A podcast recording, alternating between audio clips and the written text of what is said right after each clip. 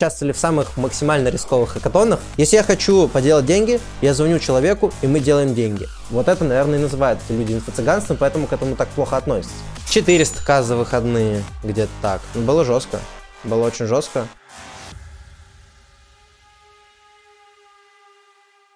Дорогие друзья, сегодня у меня в гостях Иван Глушенков. Он закончил ФПМИ, МФТИ и магистратуру Швейцарии. Победитель 15 хакатонов России и мира. Одним из первых начал развивать хакатоны в России, один из основателей Физтех Genesis. Также имеет большой опыт сверхпродуктивности и тайм-менеджменте. Еще Ваня умеет хаслить деньги, об этом мы и поговорим сегодня. Обязательно смотрите этот подкаст до конца, чтобы поднять его удержание, и YouTube его чаще рекомендовал другим зрителям. Он получился просто невероятно полезным, и пишите обязательно в комментариях, какие инсайды вы получаете. Можете писать сразу по ходу подкаста. Ваня, привет. Привет, Глеб. Рад, рад видеть, рад слышать. Я тоже тебя очень рад видеть, и вот нас впервые люди слушают, и многие не знают, что такое хакатоны. Можешь э, рассказать, что это такое? Угу.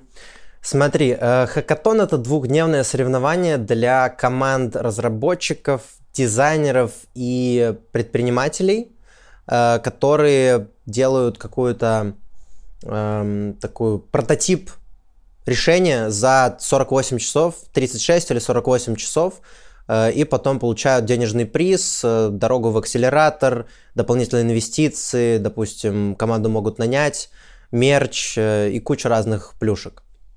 Вот. Во время хакатона эм, он обычно проводится, до короны он проводился офлайн, там как бы собиралась на площадку, там была бесплатная еда, иногда даже массаж, куча экспертов, которые тебе помогают решить задачку, жюри, организаторы, там много всяких HR и так далее. Сейчас это больше онлайн-история, то есть э, то же самое, только в онлайне, еда тоже сохраняется, выдаются промокоды, к тебе домой на команду едет, э, значит, доставочка, и вы сидите, кодите какую-то историю в течение там двух суток практически без сна.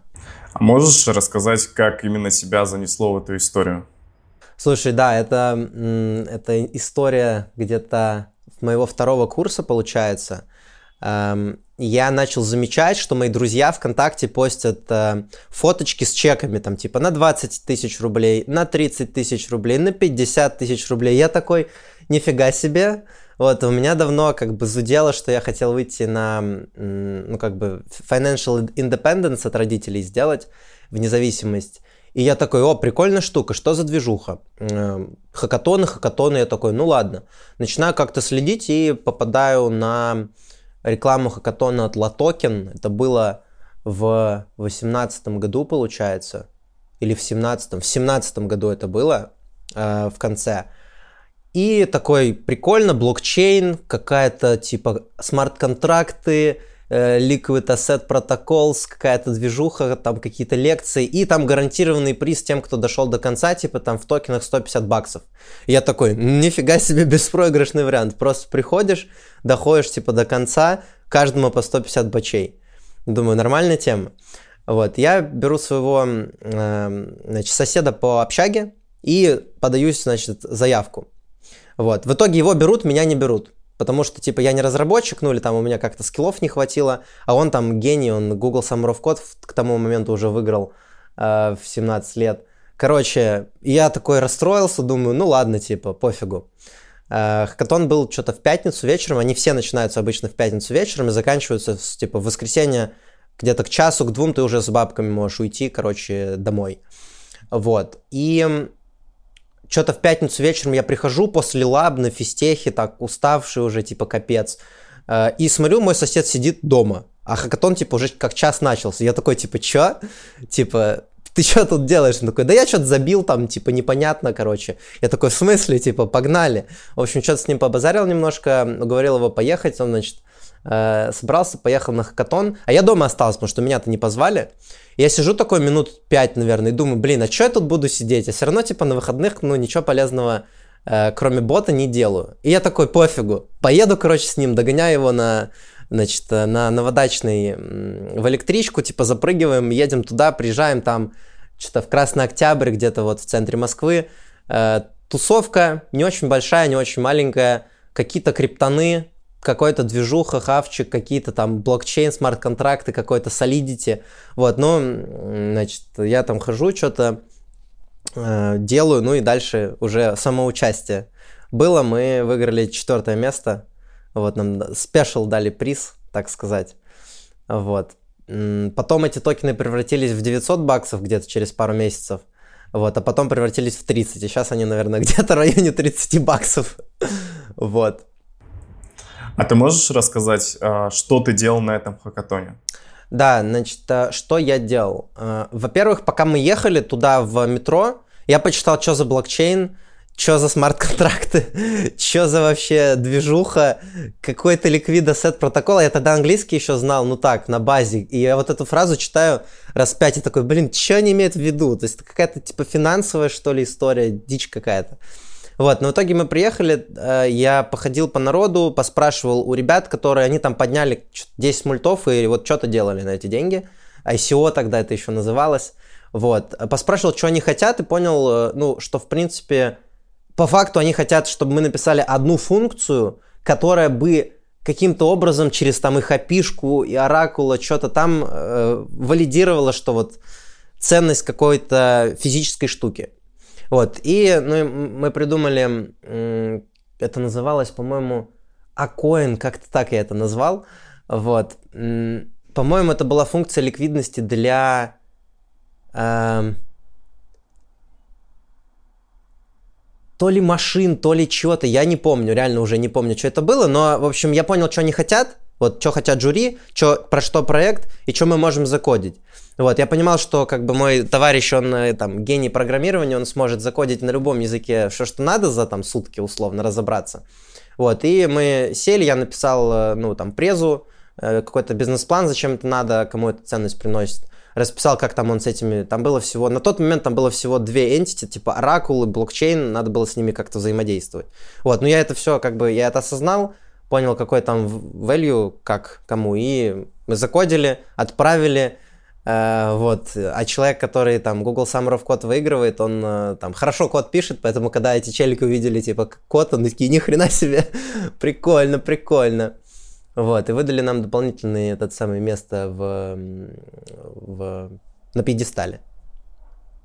В современном мире частой проблемой на работе становится выгорание, усталость от общения, снижение реальной заработной платы из-за инфляции. Поэтому многие ищут новые способы заработка. Например, проходят курсы, чтобы сменить род деятельности. Самыми популярными курсы стали курсы по IT, ведь это востребованная и прибыльная сфера. Для новичков самый легкий способ войти в IT – стать тестировщиком ПО. Это легче, чем изучать программирование и зарплата на старте от 70 тысяч рублей в месяц. Я уверен, что среди моих подписчиков есть внимательные, усидчивые, креативные люди, которые хотят изменить свою жизнь. Поэтому я рекомендую курс от Edison Academy. За 4 месяца вы погрузитесь в реалии профессии, пройдете 109 уроков и выполните 39 заданий, построенных на реальных кейсах. Самую актуальную информацию доступным языком вы получите от практикующих преподавателей, которые всегда поддержат вас и ответят на все вопросы. У вас будет сильная база для изучения новой профессии тестировщика. Доступ к материалам будет открыт всегда, а после окончания вам помогут трудоустроиться в компанию партнера. По промокоду Соломин Скидка 60% на все. Переходите по ссылке в описании или сканируйте QR-код, который вы видите на экране. Торопитесь освоить новое дело и поменять жизнь к лучшему. А ты можешь э, рассказать, откуда у тебя такая уверенность? То есть у тебя не было никаких хард-скиллов, как ты говоришь, но при этом ты подаешь заявку на участие э, в хакатоне. То есть э, не обязательно нужно уметь программировать, чтобы туда идти? Э, слушай, ну кто-то в команде должен уметь программировать, это по-любому. Как бы если там нет кодинга, то это уже кейс-чемпионат. Кейс-чемпионат это типа хакатон для, для бизнес-ребят, для типа консультантов и так далее. Вот. Э, у меня были хард-скиллы, я все-таки физтех, и я понимал как бы всю эту технологию, но я понимал, что как бы вот этот человек накодит в 10 раз быстрее, чем я. А все остальное, то есть про бизнес, про то, зачем это надо, что происходит, придумать идею, завернуть в презентацию, запичить, чтобы это было красиво и продающе. Вот это, типа, я могу сделать лучше, потому что, ну, фиг знает. Просто я вот понимаю, как это делать, а, а, и могу сделать. Почему бы не сделать? На том уровне это было так. То есть, типа, ты кодишь, ну, кодь. Типа, я буду делать все остальное, чтобы мы выиграли. Вот. Но я верно понимаю, что не обязательно учиться на том же физтехе, чтобы участвовать в хакатоне. То есть ты можешь даже без высшего образования, умея делать презентации и понимая своих ребят из команды, участвовать в хакатонах. Да, и, и ты даже побеждать будешь с какой-то вероятностью, э, потому что, ну, как бы, во всем есть свои плюсы и минусы. То есть, если ты не кодишь, то ты не будешь пытаться лезть в их задачи и им мешать. Да? Но ты зато будешь хорошо фокусироваться на, своем, на своей зоне. При этом, если ты совсем не понимаешь технологию, то, возможно, тебе будет сложно. Потому что тебя, во-первых, ребята уважать не будут, э, возможно, потому что ты ничего не понимаешь в их э, сфере. Во-вторых, э, обычно все-таки весь технологический бизнес, он крутится вокруг э, возможности или невозможности какой-то технологии на текущий момент развития э, этой технологии. Ну, из запросов рынка, понятно, там все это так, так, так, так, так, но ты должен понимать, если тебе там пять лет назад сказать, что типа вот давайте мы будем генерить картинки там в лайве, да, видео с нейросетями. Он должен был понимать на тот момент, что типа в данный момент я вот за сутки я не могу это закодить, а сейчас ты типа уже почти можешь. А можешь рассказать, какие были призы за выигранные хакатоны? лично у тебя и твоей команды? Это моя любимая тема. Значит, смотри, эм, какие у нас были призы? Эм, ну вот, первый хакатон, соответственно, там типа 150-950-30 баксов, смотря в какой момент ты их продаешь. Э, плюс там что-то какие-то курсы по английскому были э, и так далее. Вот, а так мы выигрывали, ну мы выигрывали 400к за выходные, где-то так, рублей. Э, мы выигрывали 7 тысяч баксов на, в Сеуле за тоже там, за, за выходные. Мы выигрывали, э, ну там типа, может 300, выигрывали 90, выигрывали 200 на двоих за выходные. Вот. Э, нас кидали э, вот один разочек с э, призовыми. Поездку. Ну вот самый такой масштабный это был вот 400к плюс поездка в Сеул на гранд-финал, на котором мы взяли еще 7к. Вот. Сколько у вас было человек в команде, как вы делили приз? Значит, смотри, ну, в команде обычно нас было четверо, э, то есть три как бы больше про разработку и я. Э, вот, когда мы выиграли... Э, ну вот, иногда нас было двое, я и товарищ. Э, иногда ребят было трое, вот ребята в Токио ездили, э, там их было трое, меня туда не взяли. Э, вот на хакатоне в Бремени там нас было, получается, пятеро. А, и как мы делили призы? Ну, по-разному. А, иногда поровну, иногда там было внутреннее разделение. То есть, э, допустим, если несколько треков, да, мы бывало разделялись, и кто какой трек делал, тот условно там, э, тот, тот приз и забирал. Вот. Ну, как-то... Наверное, дефолт был поровну. А, если были какие-то условия, там, допустим, ну вот опять же про треки, то, то не поровну. Когда нам... А, там вот еще был момент, когда мы выиграли поездку, там было три места, а нас было четверо. И мы, ну, в итоге деньгами скинулись, просто один чел отказался, мы ему там э, сколько тысяч, 70 или 90, что ли, э, он забрал просто побольше из призовых и не поехал. А я верно понимаю, что ты как лидер команды, то есть основной главный координатор, и скажем так, тебе нужны такие хорошие управленческие навыки. Можешь рассказать, как ты их прокачивал и как ты думаешь, почему именно ты был успешен в этом? Uh, слушай, я uh, вот буквально недавно понял, что uh, по факту мой скилл был выбрать среди кучи хакатонов, которые были, те, в которых вот моя конкретно группа ресурсов, включающая меня, людей, времени, навыков, связей, сможет с наивысшей вероятностью победить. То есть мы там не ходили на хакатоны, где надо было делать там чистый фронтенд, потому что у нас там фронтенд качеств было мало. Но мы ходили на какие-то там низкоуровневые компиляторные хакатоны, где мы могли всех выиграть, потому что, типа, потому что гении, условно. И вот, ну, на самом деле, на вот этом на этапе предотбора и принятия решения, вот мы идем, мы пробуем, мы нет, многое совершается. То есть вот человек, который занимается, который лидер команды, он э, должен хорошо понимать возможности команды. и еще ну, рисковость актива, потому что он инвестирует по факту время суммарное э, э, людей и свое в какую-то ну, в какую-то деятельность, да, в какое-то тестирование гипотезы. И нужно, чтобы вот э, эта инвестиция была наиболее э, как бы прибыльной с точки зрения. Не обязательно самый нерисковый, потому что мы участвовали в самых максимально рисковых хакатонах, просто потому что я понимал, что их нам легче всего будет выиграть. И не участвовали в тех, где надо было тупо, типа там Кагл, допустим. Мы в Кагле ни разу не участвовали, хотя там призовые тоже нормальные. То есть э, никаких управленческих навыков не требовалось, просто анализ э, хакатонов, которые существуют? А, ну, смотри, что значит управленческие качества? А, я тут... Вот мне, мне вообще не нравится слово управление, то есть э, я предпочитаю людьми не управлять, я предпочитаю их как бы вдохновлять на деятельность, да? То есть э, прийти, сформировать вижен и продать этот вижен команде и себе, вот это управленческие качества. Потому что ну, как бы, если ты работаешь с сильными людьми, очень сильными людьми, они не будут тебя слушаться. Они будут идти за виженом или не идти за виженом. Или отказываться и говорить, ты, типа, хрень какую-то предлагаешь. То есть, такой модель взаимодействия. Не можешь им сказать, типа, делай это. Тебе скажут, нафига. Ты говоришь, мы хотим туда, вот запрос рынка, вот что мы можем. Все, полетели. Давайте я буду делать это, а вы вот это. И они такие, ну окей. То есть, эм, вот, вот наверное, я бы сказал так, потому что если, в общем, да, вот это управленческий навык для меня. Очень четкий вижен, очень четкая продажа э, с точки зрения, э, ну там, энтузиазма и ценности, чтобы люди среагировали. А ты можешь сказать, какую литературу ты изучал, чтобы, ну, вот, обладать этими навыками? Уф, уф, уф, уф. Слушай, ну, у меня отец э, предприниматель, и меня вырастили на там, богатом папе, бедном папе, квадрате денежного потока, cash flow и э, самый богатый человек в Вавилоне.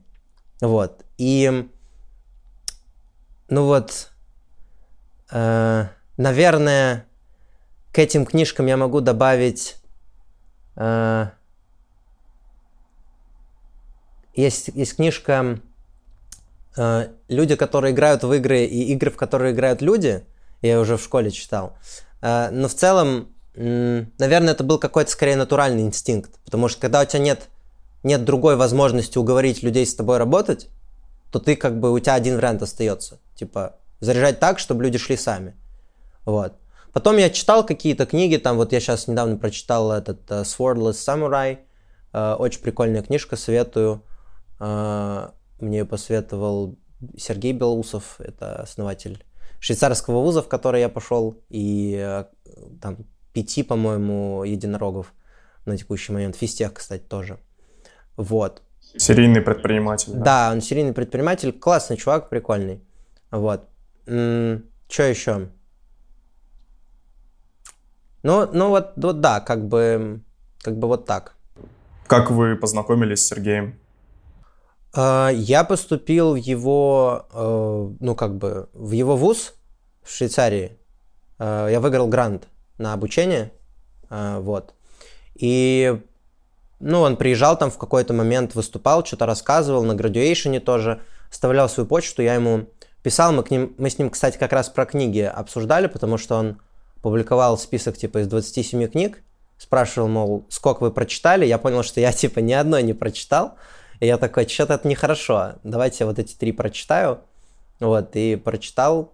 Что-то мы с ним еще обсуждали про там принципы жизни и так далее. Ну, прикольно было. Вот так. А, слушай, мне кажется, тут можно вставку твоего телеграм-канала сделать. Можешь туда 27 этих книг опубликовать, и ребята наши перейдут и глянут этот список. Да, слушай, я на самом деле даже скринил туда в какой-то момент э, кусочки своих лекций швейцарского универа. Вот, да, в канале в канале есть отзывы про книги, которые я читал, про, например, э, про Питерсона много. Вот у меня сейчас камера стоит эм, рядом с книжкой Питерсона, одной из трех. Я очень рекомендую их почитать. Есть книжка... А он на обложке этого видео, если будет, если что. Да, я к Питерсону ездил на два выступления, в Таллин летал и в Цюрихе здесь. Вот, э, на випку заходил с ним, фоткался чуть-чуть, общался вопросики э, задавал. Короче, прикольно. И еще есть книжка э, которая долгое время со мной ездила везде, в самолетах, она вообще вся расписана просто, там каждое слово, мне кажется, подчеркнуто. Книжка называется How to Fail at Almost Everything and Still Win Big э, by Scott Adams. Вот. Такая прикольная книжка, я бы сказал, я бы ее лет через 20 сам написал, если бы не прочитал. Вот. Есть целый ряд таких книжек, которые я бы, наверное, написал, если бы их не написали и не рассказали мне раньше. А как много книг ты читаешь в целом? Uh, слушай, uh, вот очень, очень эпизодически. То есть вот в детстве я читал книги очень много, типа там нон-стоп, мне кажется, только этим и занимался. А потом у меня была пауза здоровая, и вот недавно я вернулся к этому, начал слушать книги. Я послушал Cultural Differences Map, я послушал, эм, полностью прочитал, мне кажется, даже вызубрил. Книжка есть потрясающая про переговоры, кстати, вот это тоже можно посоветовать. Называется Never Split the Difference by Chris Voss. Очень классная книжка, короткая, но просто мозг взрывающая. Э, что еще? Питерсона я прочитал все три книги, подчеркнул и прожил каждый глагол в этой книге. Вот. Они очень трудные, я их вот сейчас читаю в обратном порядке по одному абзацу, потому что это просто сидишь после каждого абзаца такой, думаешь просто минут 15, загружаешься, потому что, ну, это вообще жесть, плотная тема. Вот, прочитал Питерсона «Антихрупкость», тоже, тоже сложная книга, но какая она гениальная, это просто жесть. Эм, сейчас пауза взялась. Вот сейчас, сейчас читаю только Питерсона по одному абзацу в обратном порядке, подчеркивая каждый глагол. Вот сейчас чем я занимаюсь э, по книгам. Сейчас очень много про Питерсона сказала. А можешь кратко сказать, чем он занимался, почему стоит читать его книги? А, почему, над чем он занимался, ч, ч, почему стоит читать его книги? Эм, он кни, клинический психолог из Канады, и он э, типа он изучал клиническую психологию дофига, нейробиологию э, и, и, и изучал мифологию религии все это время. Вот. И так вышло, что он очень сильно их связал и показал, как они взаимосвязаны. То есть вот то, что мы знаем про психологию, то, что мы знаем про нейрофизиологию головы и то, что как бы то, что значит там мифология религии разные. Вот он все это соединил, и, по-моему, сейчас я этот статус помню, он говорит, что он занимается связью между ответственностью, восприятием реальности и... И чем еще? Responsibility, perception и... Ну и каким-то третьим, короче, еще тоже концептом. Э, как связано, допустим, желание жить или там well-being, назовем это так, с ответственностью, с тем, как ты берешь ответственность за себя, за там чуть побольше окружения, за дальше. Вот. И почему стоит его читать, почему стоит его слушать? Он очень много сделал для того, чтобы поставить мои мозги на место и практически всех моих э, друзей ближайших окружения. Вытащить из депрессии, вытащить из потерянности, э, там, начать там, stand up for yourself. Вот. И если вы там, молодой потерянный э, мальчик в любом возрасте, э, и вы там не хотите ничего делать, хотите там обратно к, к маме на ручке э, временами, и эти времена слишком затягиваются, или хотите захватить мир, но не знаете, потому что вы там просто дезориентированы, то он это к Питерсону читать, слушать у него... А, чем он известен? Uh, он клинический психолог, и его лекции двухчасовые по клинической психологии посмотрело 20 миллионов человек на ютубе. 20 миллионов человек. И, ну, еще его интервью с какой-то феминисткой, что-то 60 миллионов просмотров. То есть он там очень жестко какую-то феминистку отчехвостил, э, ну, как бы без, без абьюза, а просто как бы по фактам.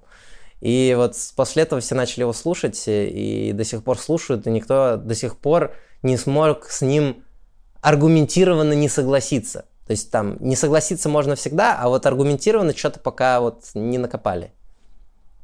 Классный чувак, очень мощный, советую.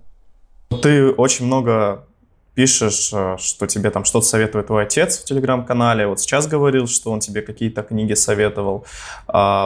Говорил про свое общение с Сергеем Белоусовым, что он тебе тоже какой-то список книг советовал, и вы общались. Вот э, насколько важно найти своего ментора в жизни? То есть каждый ли должен это сделать, чтобы развиваться быстрее? Эм, каждый ли должен это сделать? Я бы сказал, что это прибыльно.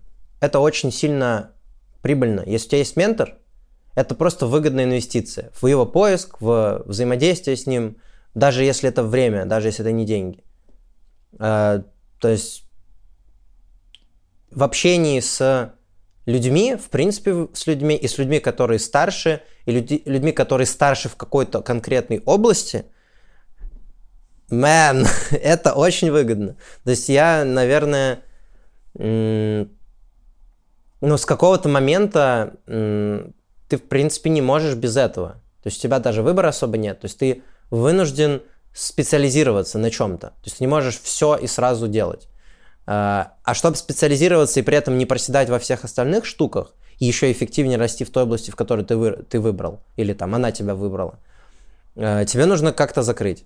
В общем, менторы, даже если это люди, допустим, там твоего уровня, или может даже меньше уровня, но более успешные и опытные в какой-то области, там, в психологии, в заработке денег, в чтении, они могут научить тебя читать. Типа, 10 раз быстрее, чем ты читаешь сейчас. Или там читать сложные книги, которые ты с первой страницы отворачиваешься и больше к ним не возвращаешься, потому что что-то скучно, что-то хрень какая-то, много английских слов, ничего не понятно. Вот. И я бы даже не называл это менторством, потому что есть, конечно, там классическое менторство, но мне вот сейчас оно, знаешь, не получилось пока засетапить. Я дал задачу, типа, ассистентам найти мне ментора. Дал ресурсы, пока не произошло. В какой-то момент нашу команду э, с моим стартапом менторил э, этот, как его, Тормасов. Э, это ректор Иннополиса, по-моему. Короче, такой чел прикольный. Вот, но мы с ним что-то как-то не сильно э, долго общались, там я, видимо, занят был, и оно распалось немножко. Вот. Так что читайте людей, вот читайте людей, это уже как бы они вас менторят, да. Общайтесь с людьми, это тоже менторство. То есть это же не, не типа должно называться менторство, должно результат быть похожий. Ну, типа, вот найдите, где у вас похожий результат, даже если это туса с друзьями на вечеринках, там, туп, топовых вечеринках. Вот мы с Глебом, например, да, встретились у Дениса э, на, э, там, на день рождения, записали подкаст сразу, обсудили, потом, типа, еще пару раз встретились в Москве, сейчас записываем подкаст ну, как бы, он мне с чем-то помог с медийкой, вот, да, то есть я там такой, типа, блин, там, как, тут Глеб такой, блин, я тут уже три года, короче, движуху мучу, вообще, вот так просто делаешь, и все, я такой, делаю так же, работает, ну, отлично просто. Ну, то есть не обязательно искать какого-то конкретного человека, а можно от своих ближайших знакомых получить какие-то э, знания об их навыках, в которых они преуспели, да? Э, да, да, попробуйте подумать об э, других людей, об своих знакомых, своими какими-то ну, мыслями, идеями, э, если они, конечно, не сильно против, вот, оно может так произойти. Как бы очень полезно, наверное, иметь прям централизованного ментора, да, но у меня нет опыта, поэтому я не могу сказать. То есть, возможно, чтобы найти этого ментора, тебе нужно уже быть на каком-то уровне, чтобы был возможен формат такой, в принципе, в твоей жизни он оставался и жил. Вот у меня, может быть, он в какой-то момент, по, ну вот я найду, да, но пока, пока нет, а жить-то надо, поэтому, типа, дистрибьют. Так что, ребят, если что, обязательно пишите Ване, если хотите стать его ментором. Он рассмотрит ваши кандидатуры. Ну, да, если, если какой-то человек видит, что он может мне помочь и моими руками заработать мне больше денег, пишите. Вот, ну и если вам нужна какая-то подсказка, тоже можете мне писать либо в личку, либо в комментах к посту в канале, либо в дейли канале, у меня еще есть один канал, там тоже я более часто э, отвечаю. Так что вот так. Вань, давай вернемся к твоим заслугам. Ты поступил в швейцарскую магистратуру. Да. Можешь рассказать, как это произошло? Значит, э, да, как, э, как это произошло. Смотри, э, я увидел рекламу в ВК. Типа, магистратура в Швейцарии. И скипнул ее. Потом я увидел ее еще раз. И такой, ну ладно, зайду на сайт. Зашел на сайт, прочитал. И меня зацепило вот то, как там было написано, какие там были ценности, vision, кем я буду. И я такой, прикольно. Вот, а это был конец четвертого курса, я писал диплом, или даже, ну да, я писал диплом, э, был карантин первый, я 100 дней сидел в деревне безвылазно просто, вот непрерывно. Писал диплом, и я такой, ну ладно, типа, э, подамся. Вот, подал заявку, потом оказалось, что там кучу всего надо собирать, документов каких-то, еще какой-то контест, еще какое-то интервью, два, в общем, куча какой-то дичи. Э, я к тому моменту улетел в э, Крым на два месяца, не на два месяца, без обратного билета. 26 июня, как сейчас помню. Улетел, а, а сдача диплома у меня была через неделю. То есть я решил так это заранее свалить. Э, и там, пока я отдыхал, перемещался между разными локациями, я выделил где-то часов 10 через очень лютые переговоры с собой, потому что я был выжат как, как лимон просто, вот, вот, вот так вот. Э, на то, чтобы подать ся, чтобы эксперимент, проэкспериментировать, потому что, ну, типа, я такой, окей, это будет инженерная задачка, продать себя, как на хакатоне, только вот сюда. Критерии понятны, бизнес-value понятно, чуваков, что писать понятно, нужно сесть, собрать три рекомендательных письма, мотивационное письмо, пройти контест, пройти два интервью э, и, короче, продать себя. Вот. Ну и это сделал, я про это написал статью, кстати. Э, я очень рекомендую вам ее почитать, если вы что-то такое куда-то думаете. Там отражено мое мышление, можно сказать. Вот как, как себя загнать под какие-то критерии и продать как наилучшего кандидата. Упаковать и, продавать, и продать. У меня была гениальная стратегия, просто я до сих пор горжусь вот этим. Я считаю, что это было шедеврально. Вот, в итоге у меня было интервью с ректором университета сначала, с Бертраном Мейером, это основатель, э, там, у него есть свой язык программирования, ну, в общем, известный такой чувак, э, швейцарец, швейцарец-француз. И с Станиславом Протасовым было это сооснователь Акронис, собственно, ну, вот, Сергей Белоусов и, и Станислав Протасов, это два физтеха, которые сделали Acronis, он там 5 миллиардов стоит. И вот все вот эти движухи, которые сейчас там у них есть э, в Сингапуре, в Шафхаузене, везде. Вот они там, в принципе, все примерно рядом. Вот. И мы сначала поговорили про техническую, меня там спрашивали по программированию что-то. Это был лютый кринж. Вот, меня спросили, что такое класс.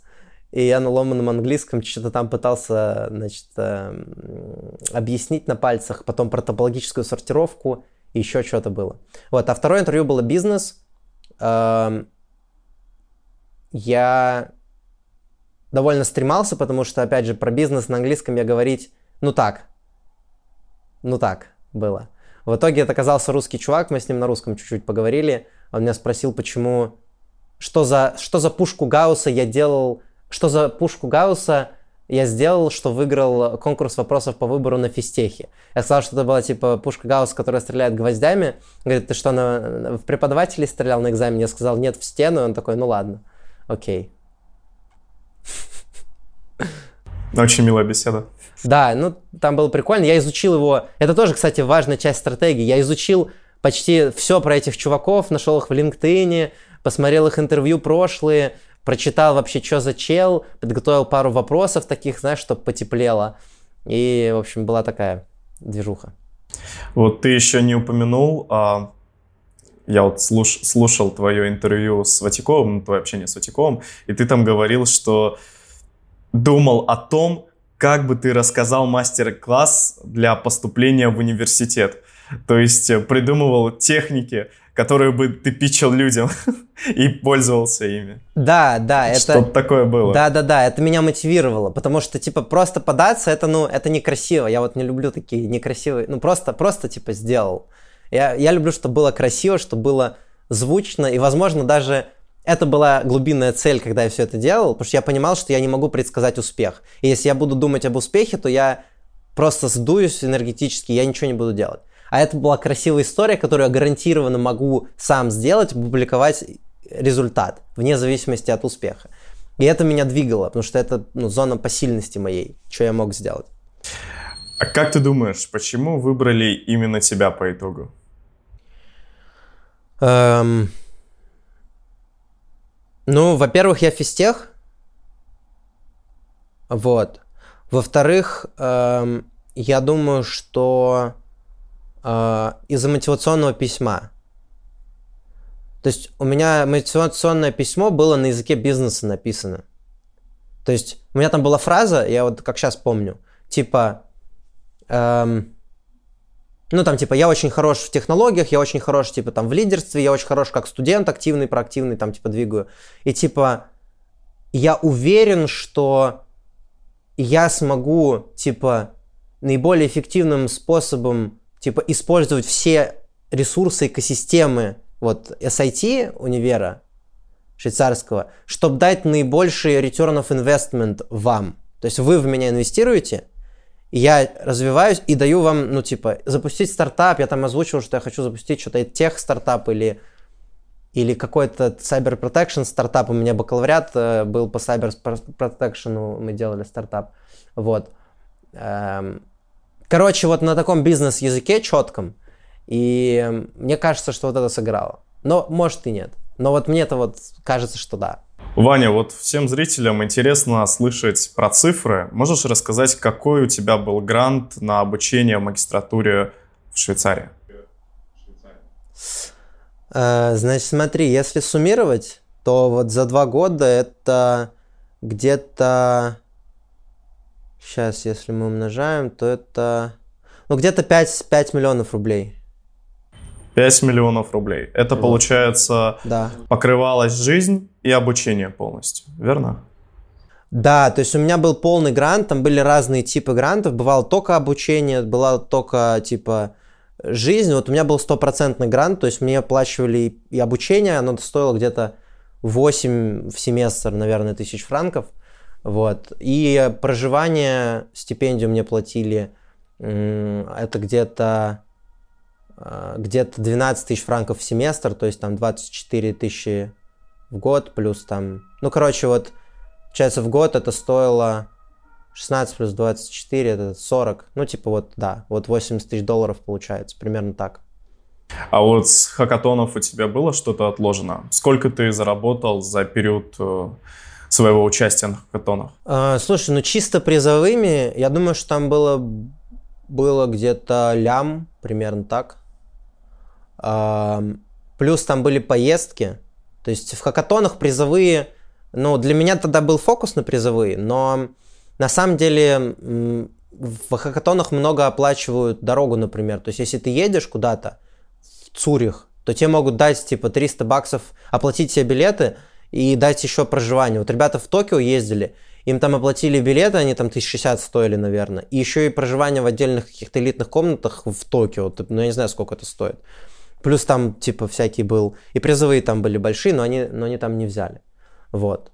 То есть вот поездка в Сеул мне выпала, э, потом в Бремени мы тоже, я не помню, ну, короче, питание, все, пока ты там тусишь э, бесплатно. Куча контактов, э, куча мерча.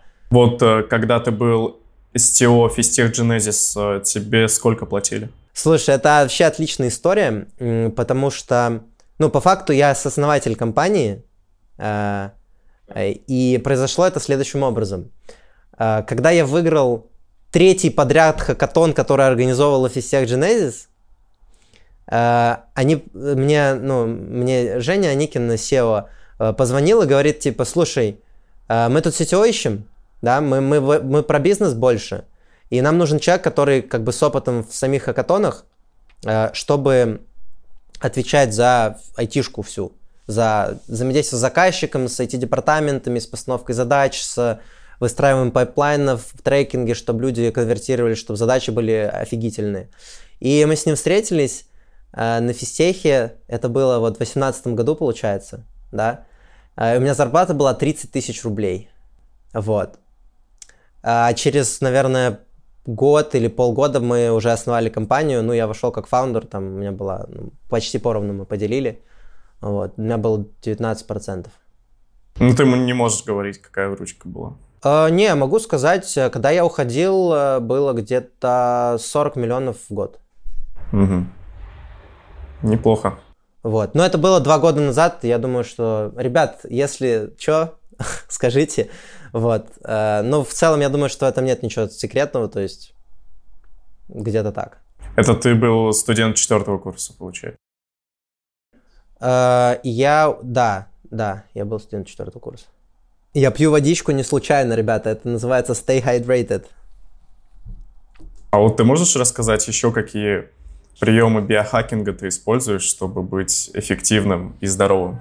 Значит, смотри. Э, полтора года назад э, мы с э, двумя еще товарищами основали клуб. По принципу мы обменялись лайфхаками продуктивности – и они у нас совпали там чуть ли не топ-5 все совсем. И мы такие, это что-то значит. Потом к нам еще Саша Ватяков э, присоединился, и вот мы так э, тусим до сих пор. И список был такой примерно. Э, мой список был такой. Значит, я могу его даже скинуть, кстати, если вот вы мне напишите в телеге, в комментарии, типа, скинь список, давай. Вот, я его скину. Но он был такой. Эм, значит, дышать животом внезапно. То есть не вот тут, а через нос и в живот. Второе... Э, а можешь сразу объяснить, пить почему? воду? Да, почему? Э, потому что когда ты э, дышишь э, грудью, у тебя где-то э, ну там процентов 20-30 кислорода попадает в легкие. А когда ты дышишь диафрагмально, то есть э, в живот, то у тебя 80% э, используется. И вот ты можешь сейчас вдох сделать, я, вот прям сейчас возьми, положи руку на грудь, сделай вдох через нос в живот долгий. И ты прям почувствуешь, у тебя попрет вот сюда вот прям кислород, и мозги такие, оп, зрение прояснится, такая движуха. Вот. И, в принципе, это не только в пении, например, вот тоже так рассказываю. Это в целом. То есть, когда ты работаешь, э, желательно, во-первых, воздух, чтобы был нормальный, во-вторых, вот так дышать, потому что у тебя просто печка кислородом снабжается лучше. Второе, это про воду как бы воду нужно пить э, часто, маленькими глотками и натренировать свой организм, чувствовать, когда он обезвожен. Когда ты обезвожен, у тебя выключается высшая функция мозга, то есть сознание практически, и ты переходишь в режим «я ищу воду, я ищу воду», все отключается и все.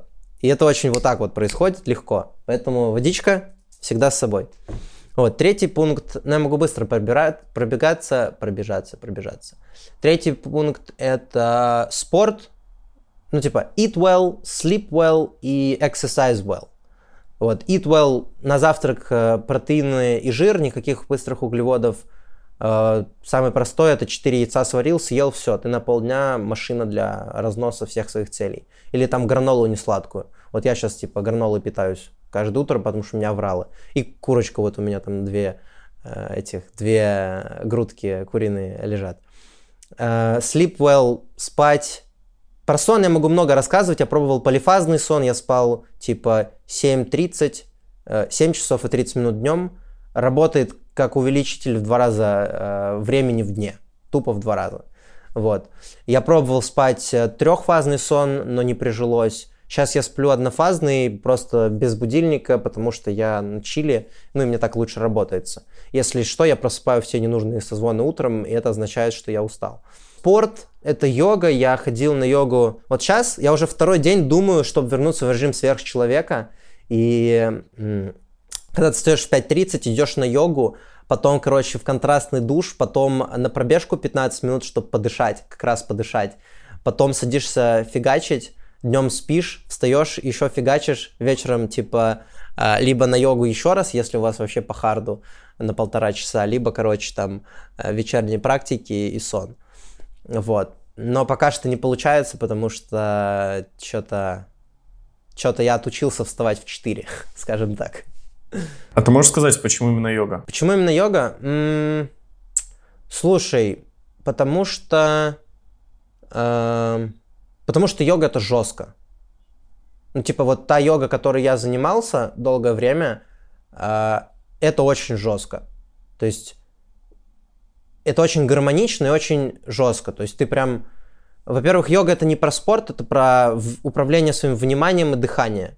исключительно. Спорт это только, знаешь, чтобы занять твое тело, чтобы ты не скучал. Вот. Но в этот момент, когда ты вдыхаешь в какой-то позе, у тебя все мышцы очень гармонично напрягаются, и ну, я не знаю, сложно, сложно вот это объяснить. Просто, короче, попробуйте. Сходите на 10 йог. Я могу даже ссылочку дать. Вот, э, стоит 500 рублей э, занятие э, по зуму утром в 7.30 по Москве и вечером в 19.30 по Москве. Вот. Все люди, которые пробовали и походили, и смогли хоть чуть-чуть сделать, они просто, короче, машины. Вот ты сказал, что ты бы хотел бы быть сверхчеловеком. Я так понимаю, им иногда бываешь. Вот, то есть, когда идеально встаешь в 5 утра. Ну и другие, скажем так, ритуалы выполняешь. Вот можешь рассказать, почему ранний подъем так полезен для повышения своей эффективности? Uh, ух, ранний подъем. Ну, во-первых, ранее, раньше лечь спать, а не, а не встать. Встать тоже можно, но я не люблю такое. Я люблю просто лечь пораньше, и ты такой с 4 утра просыпаешься, полной энергии, все. Типа, кого, кого бить, что делать? Вот, почему полезно? Потому что люди еще спят, и тебя ничто не отвлекает. Нету шума. Нет информационного шума, нету посты еще утренние запланированные не вышли, э, там. Люди спят вокруг тебя, ты можешь спокойно подумать о жизни, у тебя, типа, там, к 7 утра ты уже сделал пол дел, и можешь только там, типа, начать все остальное делать. А вечер он съедается, потому что вечером ты уставший, по-любому, а, и как бы там уже такого, это называется willpower, уже меньше. Короче, утреннее время, оно просто более, более сфокусировано, мне кажется. С точки зрения биологии, например, это э, я не знаю. Слушай, вообще пофигу. В смысле, просто факт. Знаешь, вот это как типа просто факт. Так работает, так работает жизнь. Да, то есть типа это просто и я, я, понимаешь, я после того, как я прочитал книжку Anti-Fragile, я, перест... я вообще очень меньше стал думать.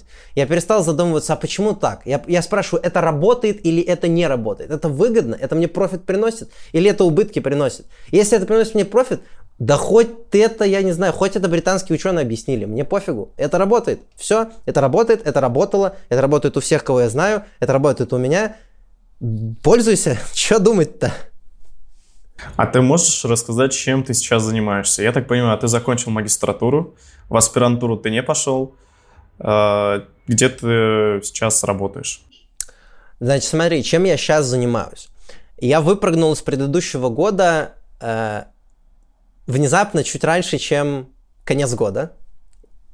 И у меня э, там я перевыполнил свои цели э, по финансам. Я перевыполнил свои цели, я как бы закончил вуз, все. И я такой, он прикольно. И там у меня не было занятости какого-то проекта.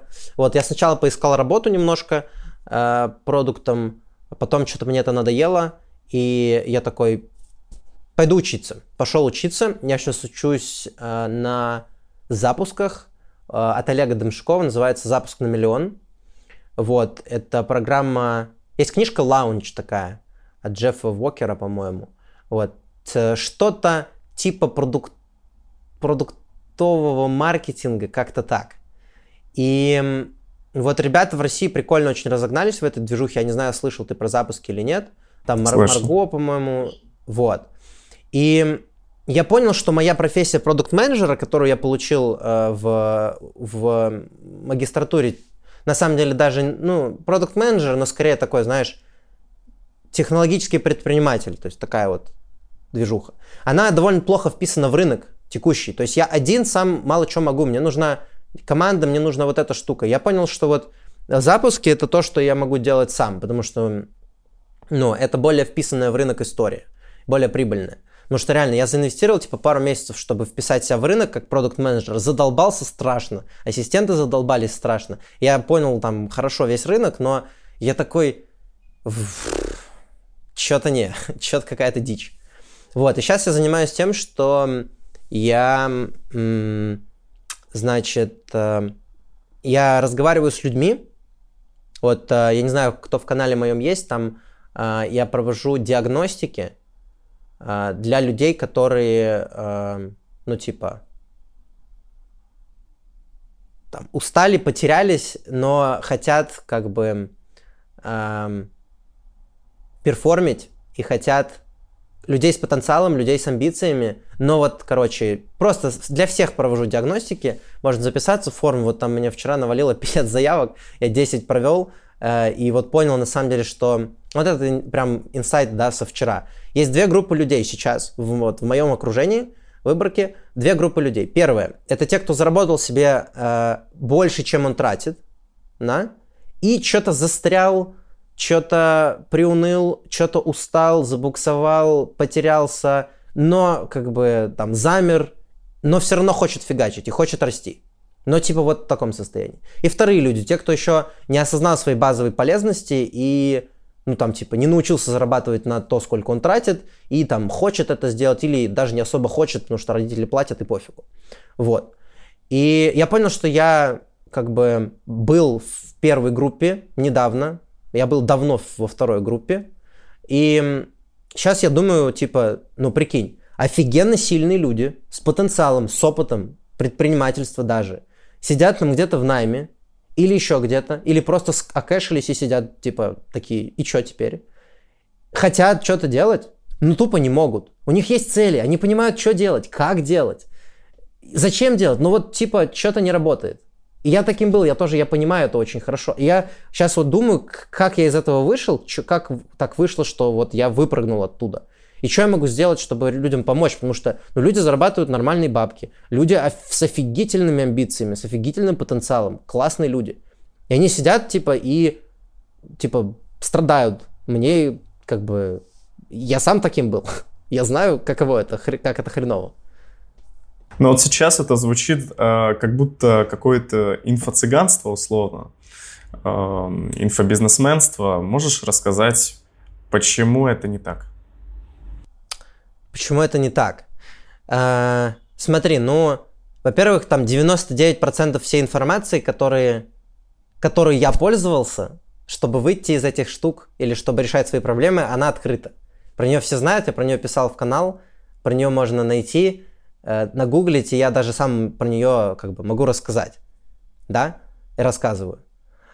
Эм, и как бы это не что-то, что типа можно продавать даже и следует продавать, потому что ну как бы информации дофига. Все знают, даже люди, которые знают, что делать, им ну, не особо нужна информация, им нужно что-то другое. И я, ну как бы я не очень знаком с инфо-цыганством, поэтому я но, насколько я понимаю, они торгуют информацией, да, то есть, типа, ты продал какую-нибудь дичь и скинул ответственность на исполнение, на интеграцию на человека, все. Взял денежки и побежал. А, и я всю жизнь как-то жил больше я в коучинге, допустим, да, то есть я работаю с коучами, с психотерапевтами, я работаю с людьми, которые, ну, не цыганят информации, они тебя берут и доводят тебя куда, сопровождают тебя, куда тебе надо. То есть они платят своим вниманием, регулярностью, системностью, Э, если это там работа в группе, то, соответственно, там есть какой-то модер, ну, модератор или наставник или ведущий условно. Вот. И практики, которые мы делаем в группах или вот с коучем, с психотерапевтом, они довольно простые. Ну, типа, мы по факту там разговорно-письменные практики, да?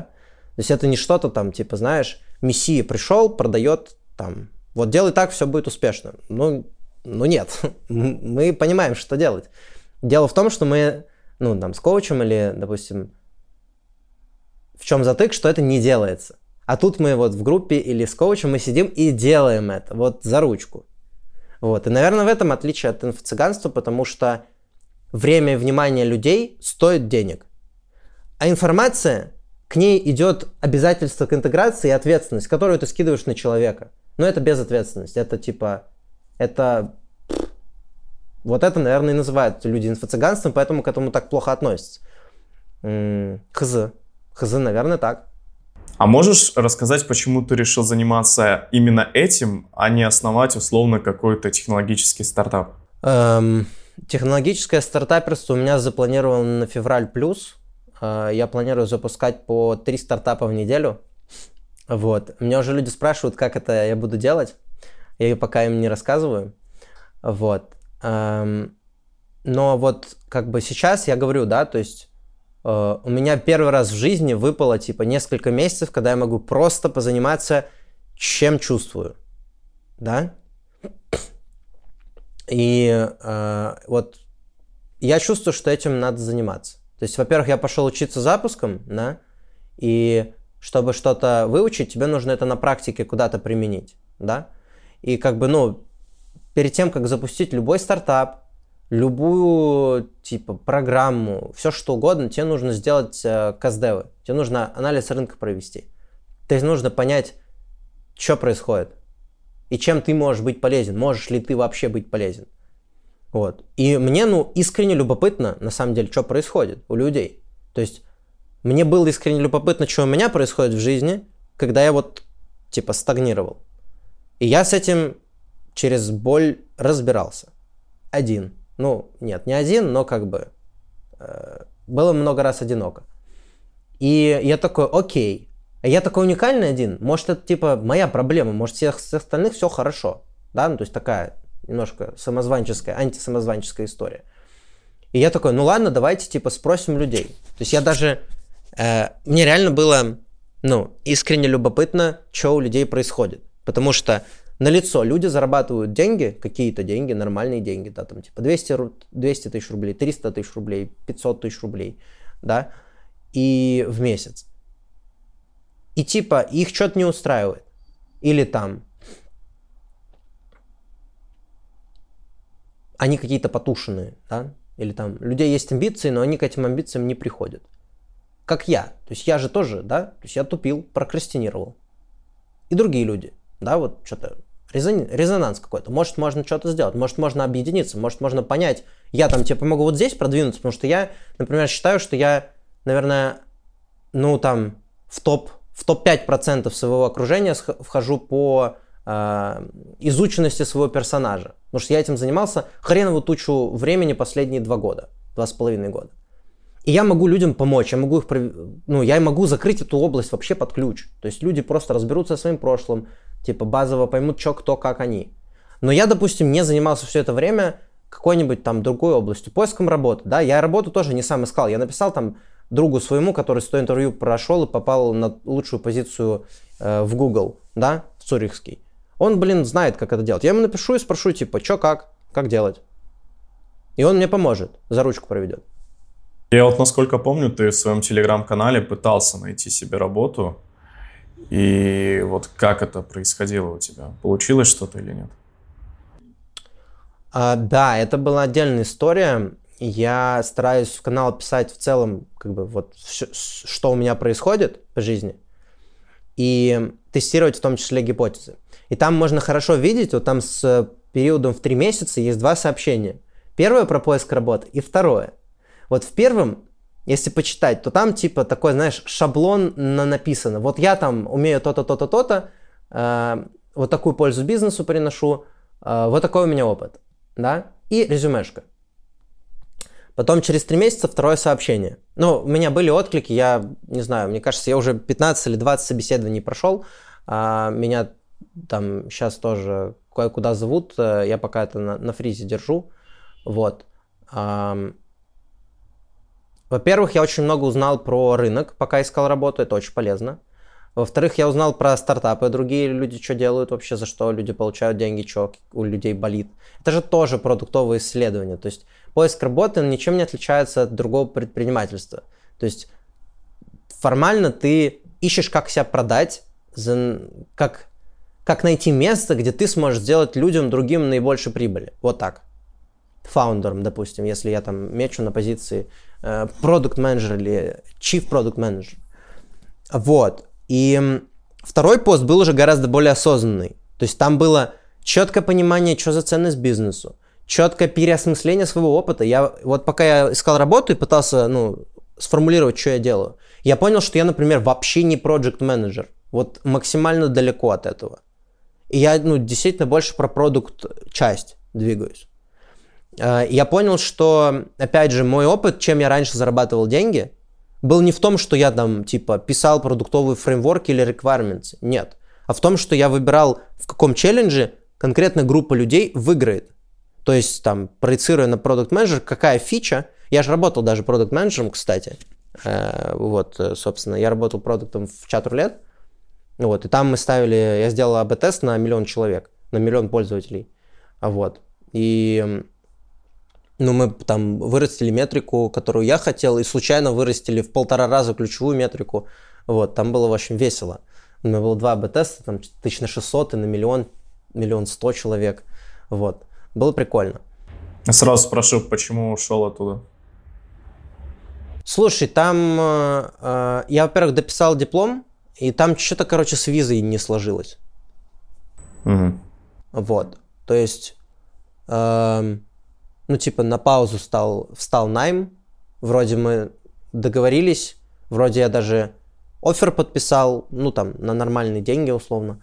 И потом что-то, короче, фриз. Ну, там вот это вот, это уже было после я э, и, короче, в Швейцарию просто визу там почти нереально получить. Вот моему товарищу в Google на, на сеньор позицию визу делали еще до... 7 месяцев делали, ну и, соответственно, возможно, в этом прикол. Вот если бы тебе сейчас предложили работу, ну вот я знаю, у тебя и так достаточное количество офферов, то на какую зарплату ты бы пошел? Все зависит э, не от того, там, сколько я хочу, а сколько я, насколько я полезен буду. То есть если, если мое участие сможет принести там компании э, большие деньги, то я хочу много денег. Ну, в Швейцарии я сейчас ищу э, работу в районе сотки плюс-минус 20 в год. Ну, не сейчас ищу, я искал работу, назовем это так. Вот. То есть, ну... В какой валюте? А? В какой валюте сразу уточни? В год во франках. Но я сейчас не ищу работу. Это было вот до того, как я пошел э, в предпринимательство опять. И как бы я не знаю, насколько это сейчас актуально. Ну, то есть, если меня захотят, то, то скорее всего, меня захотят в кофаундеры. Если меня не захотят, то там типа за 2000 э, долларов идти работать, э, ну, вряд ли я буду полезен. Ну, реально, come on, у меня есть своя команда. Э, как, как это вот? Вряд ли. Вот, посмотрим. Посмотрим, как это будет работать. Эм, да. Насколько я знаю, в феврале 22 года ты женился. Можешь рассказать, как у тебя сейчас все протекает, опыт женитьбы?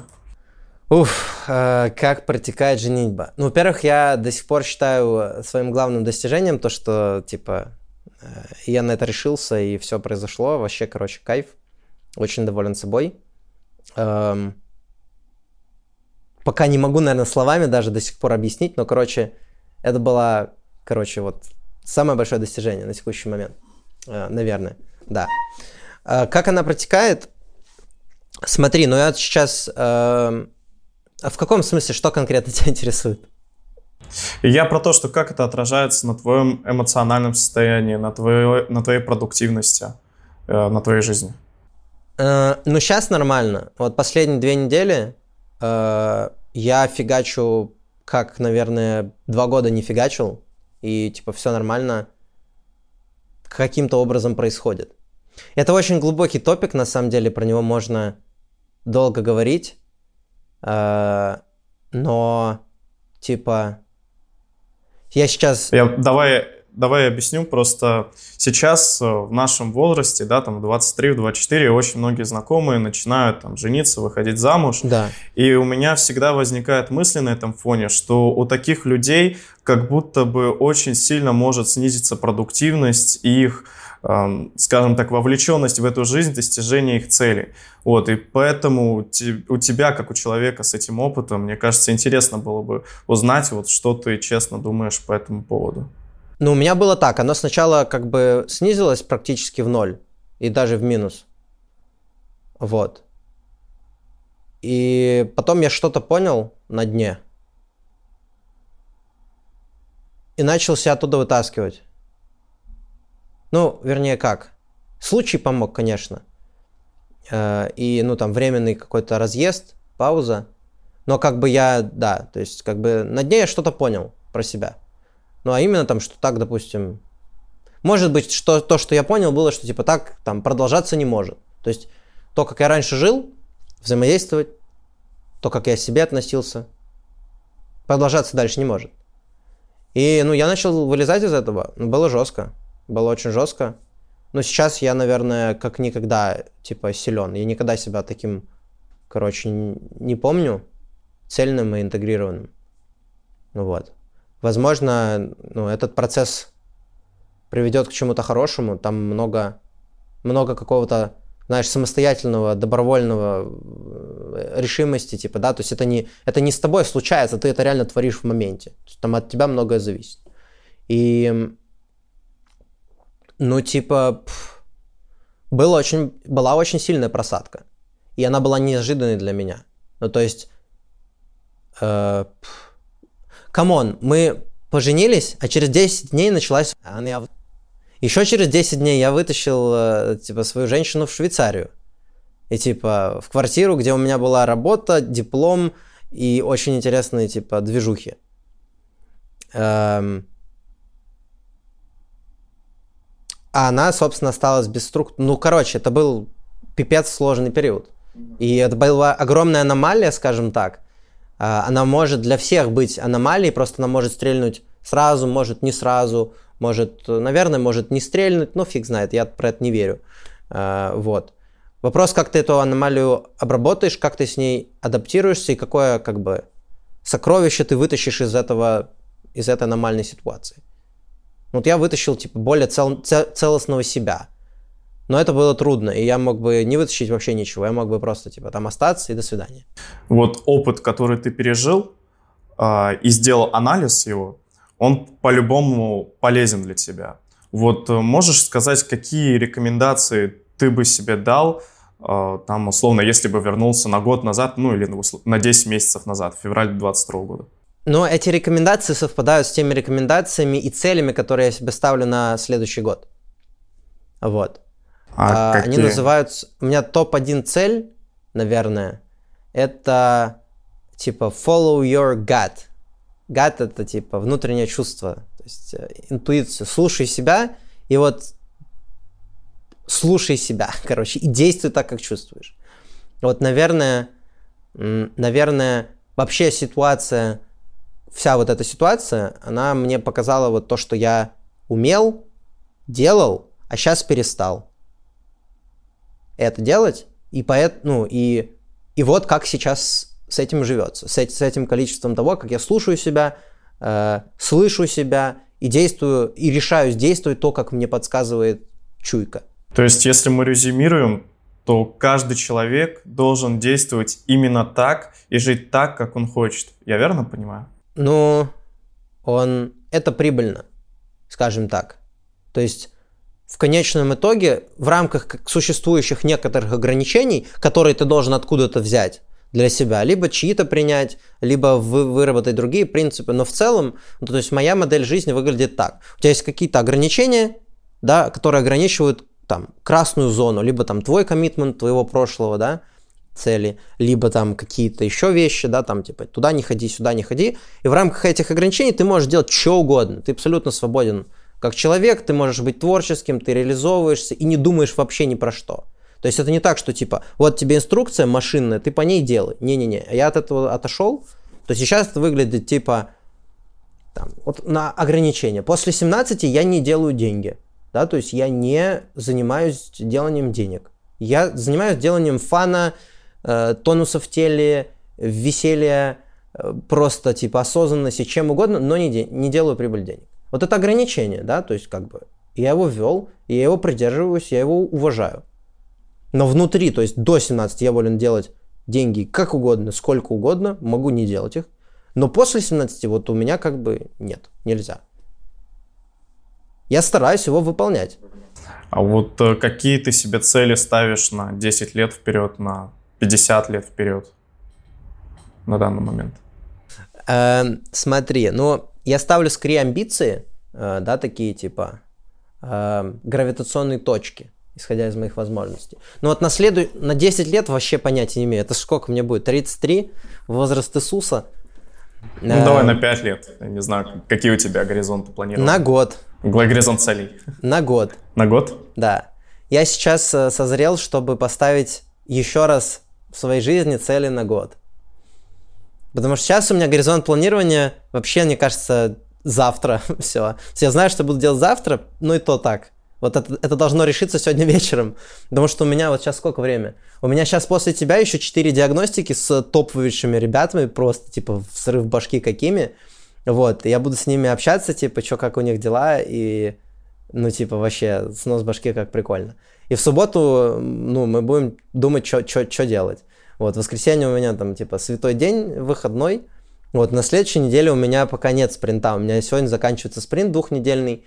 А, вот, и пока вообще хз. Но, типа, на следующий год я в Швейцарии никуда не езжу. Нервишки поправляю, запускаю три стартапа в неделю, может быть, зарабатываю 100 миллионов рублей. А, посмотрим.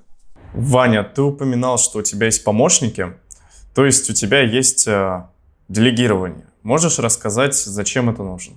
Ну, для меня это прибыль энтузиазма, это прибыль свободного внимания и,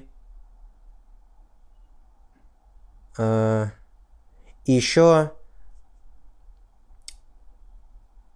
опциональность. Вот у меня есть такая ценность, то есть я хочу, чтобы каждое действие, которое было опциональным, то чтобы я мог, например, готовить еду, а мог пойти в ресторан или заказать в любой момент. Чтобы я мог там сам стирать вещи, ну ладно, нет, я не хочу сам стирать вещи, но там типа один раз в месяц, если мне по кайфу погладить рубашки, это же просто медитация. Но все остальное время я хочу иметь возможность не думать про это вообще ни, ни секунды. И вот так во всем. Вот. Ну, энтузиазм и прибыль свободного внимания, в принципе, понятно. Я вообще понял, вот вчера в душе, да, это важно в душе, в душе все идеи приходят очень мудрые, потому что там, короче, full body brain работает, все дела, вот. А я понял, что я делаю две прибыльные вещи в жизни. Ну, в дне, вернее. Всего две. Первое, это, типа, участвую в созвонах, а вторая, это забочься о своем состоянии. Все.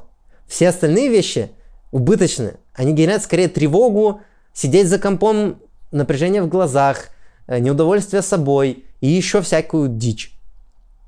И чтобы были с кем-то на созвоне, вот мы сейчас с тобой, да, потом у меня диагностики. Но в промежутках, и когда у меня менее интенсивный режим, э, у меня есть ассистенты, которые сидят со мной 24 на 7, когда, типа, я захочу поработать, я звоню им. У меня, например, есть принцип never work alone. То есть, если я один, я не работаю, не делаю деньги. Работа слово забанено, кстати, у меня с недавних пор. Вот. Если я хочу поделать деньги, я звоню человеку, и мы делаем деньги. Если человека нет, то я занимаюсь собой. Ну вот это особенность моя, которую я осознал, и которая, ну вот, типа, такая. Для этого, например, мне, нужен, мне нужна секретарша, да? Ну, роль секретарши, даже так. Роль секретарши у меня выполняет, типа, классный, там, человек, учащийся технарь, да, который быстро соображает, который отлично ведет мне Obsidian, ведет GTD-шечку мою, э, Zettelkasten, э, заведует расписанием, ресерчит, что надо, типа там менеджит, чтобы контент-план в канал был, чтобы я там попадал куда надо или там будет меня, если мне надо. Ну, короче, вот ты сейчас сказал про GTD-шку, но да. когда рассказывал про свое расписание, в принципе, можно было тогда это еще интегрировать. А, можешь рассказать, что это такое? О, что такое GTD? Да. Эм, это ответ на вопрос uh, how to get things done. То есть как эм, делать, короче, дела, что-то типа, в большом количестве. И GTD это система, которую я пять раз пытался внедрять себе в жизнь. Эм, она работает примерно так.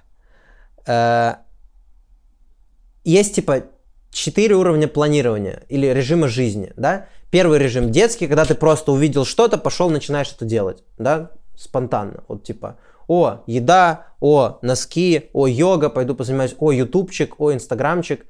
Есть второй режим, когда ты пытаешься записывать что-то, да, э, делаешь список и пытаешься по нему идти, да, э, начинаешь записывать. Есть третий уровень, когда ты начинаешь использовать календарь, ты забиваешь себе календарь, и ты очень жестко просто фигачишь по календарю, типа, вот так вот, он тебя, на тебя давит, тобой доминирует, и ты такой, а, помогите. И все эти три режима, они довольно стрессовые. Но первый режим, он как бы не результативный, ты в итоге ничего не делаешь. А второй, третий дико стрессованный, то есть ты такой, как бизи, бизи бизнесмен, такой, так, 18 секунд, 15 секунд до этого, такси едет, я на трех созвонах, в два разных наушника и так разговариваю, я так жил, это нормально, в принципе, прикольно, вот. Есть четвертый уровень, это я сейчас э, Сашу Ватикова цитирую, когда ты четко в каждый момент знаешь, что тебе делать, у тебя свободная голова и есть время остановиться послушать птичек.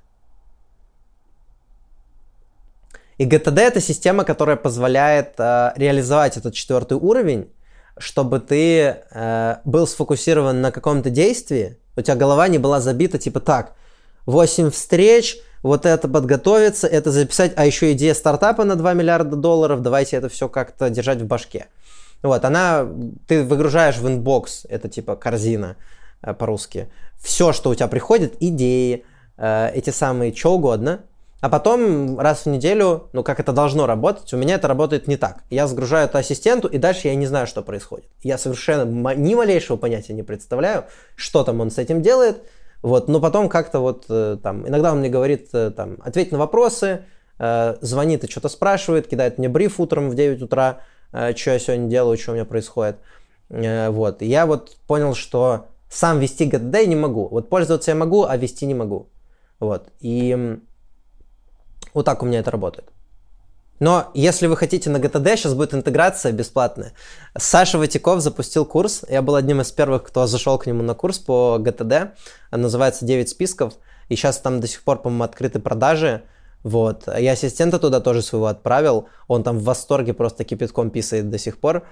Эм, можете залететь и э, очистить свою голову от э, лишних идей, и при этом все это не потерять, и потом этого достичь. Вот, э, ценностное предложение такое. Небольшую ремарку сделаю. Саша Ватяков был тоже на этом подкасте. Он э, зарабатывает на техе, также он закончил Мехмат МГУ, э, является победителем там, различных сервисов по математике и по информатике. Вот, так что можете найти этот выпуск, просто в Ютубе введите Аэры Школкова Соломин или Ватиков Соломин, там сразу выдаст. Вот, сори, не тоже. Да, Саша классный чувак, э, я его тоже очень рекомендую. Мы с ним вот дружим уже полтора года плотно. Э, я ему психотерапевт помогал э, подыскать. Но это так. Вот. Только между зрителями этого подкаста, да? Да. Ну, короче, Супер. в общем, Саша классный чувак. Он сейчас, мне кажется, в этом году, в следующем году будет делать невероятные вещи. Я в него, я очень люблю и очень искренне в него верю. Вот. А вот можешь рассказать, ты когда внедрил ГТД, а, на сколько процентов, ну если так можно сравнивать, э, повысилась твоя продуктивность? Эм, когда я внедрил ассистентов, которые внедрили ГТД, то моя продуктивность повысилась. Во-первых, мое состояние в два раза улучшилось. То есть у меня там количество тревоги в дней упало с там с 4 часов до, до 1, до, до получаса. Э, а во-вторых, э, ну, продуктивность это вообще как, ну, типа, прибыль насколько увеличилась? Прибыль увеличилась, прибыль энтузиазма увеличилась в два раза, прибыль функционального времени в дне увеличилась, ну, там, тоже в два раза, потому что я, типа, не, там, не до обеда мог работать, а еще и после, а еще и, может быть, после ужина, там, пока все спят.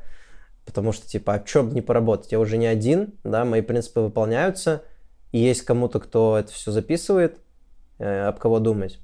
Ну, типа, она появилась, продуктивность появилась.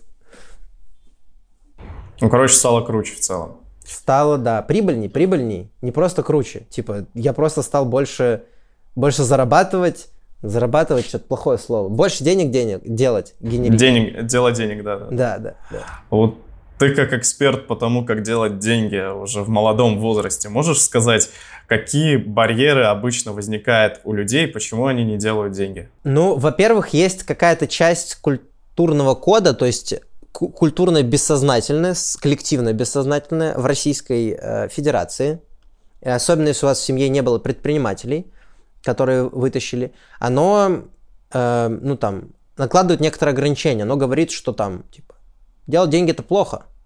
Да? Делать деньги это типа невыгодно обществу. Капитализм это плохо. Да? Там, думать про свои, чтобы тебе было лучше, это плохо, это, вы, это невыгодно. Быть типа амбициозным и зарабатывать много денег, это значит отнимать их у кого-то другого. Вот. И, в принципе, это все живет в нашем голове, если у нас нет альтернативных установок и людей, носителей этих установок и идей, да, комьюнити, вот, то мы так и будем думать. Вот я пока Глеба не повстречал, я думал, что медийка это типа сложно, и это страшно, и это надо типа париться, контент генерить, что-то там записывать.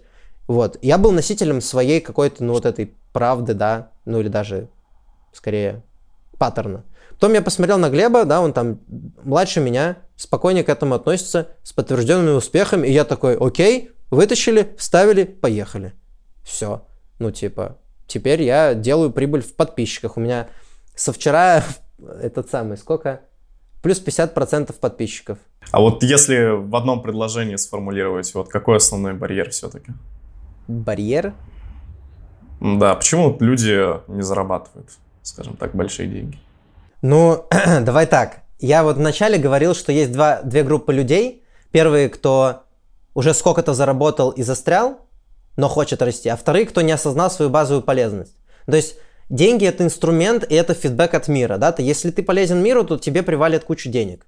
То есть, э, ну, возможно, потому что люди, на, два, два основных барьера. Люди фокусируются на деньгах слишком сильно, и люди слишком сильно не фокусируются на деньгах.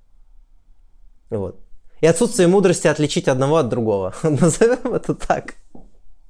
Короче, нужно найти вот эту золотую середину, очень золотую тут подходит слово, и тогда у людей будет все получаться. Верно. Ну, типа, сфокусируйся на том, чтобы вот э, мне э, тоже нравится фраза, вот Саша, например, Ватиков сказал, что-то мы его второй раз вспоминаем, но он хороший человек, это как бы не вредно. Он говорит, попробуй принести, э, типа, ценность 10 людям, да, помочь. Попробуй принести ценность 100 людям, а потом масштабировать это до 100 тысяч людей. Ты будешь богат. У тебя никакого шанса остаться бедным в этом процессе не будет. Не, ну, нет ни единого человека, который, ну я думаю, что э, принес ценность 100 тысячам людей и остался типа нищим помирать, да? Ваня, большое тебе спасибо. Я знаю, что тебе сейчас уже пора идти. А, ты просто энциклопедия знаний для того, чтобы человеку, любому человеку стать продуктивным, зарабатывать и прожить качественную жизнь. Получилась очень такая глубокая беседа, э, благодаря тебе, конечно, и мне было очень приятно с тобой пообщаться. Также я хочу сказать, чтобы вы обязательно подписывались на канал Вани. Это Ссылочка не какая-то... тут. Э, да, ссылка в описании. Это не какая-то, знаете, реклама, это вот просто ну, рекомендация от себя, потому что я тоже подписан, наблюдаю за Ваней, очень интересно смотреть за этим человеком. Вот. Короче, спасибо тебе, Вань. Четко. Давайте делать деньги и лететь в следующем году.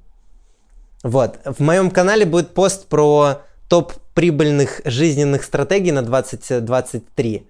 Э, подписывайтесь и пишите, что думаете. Да, и я имею очень много тем, которые я еще хотел задать Ване, поэтому, может быть, там, условно, через год или, может быть, раньше будет еще какой-нибудь подкаст с Ваней. Да, жмите лайки, если ждете, пишите комментарии. Также обязательно подписывайтесь на мой YouTube-канал. Тут есть очень много полезных других подкастов или шоу. Подписывайтесь на мой телеграм-канал, там тоже бывают интересные мысли, там можно задавать вопросы гостям, можно предлагать гостей, можно получать какие-то инсайды, а также слушайте нас на всех подкаст-платформах, Яндекс Музыка, iTunes и так далее. Спасибо, что смотрели до конца. Пока.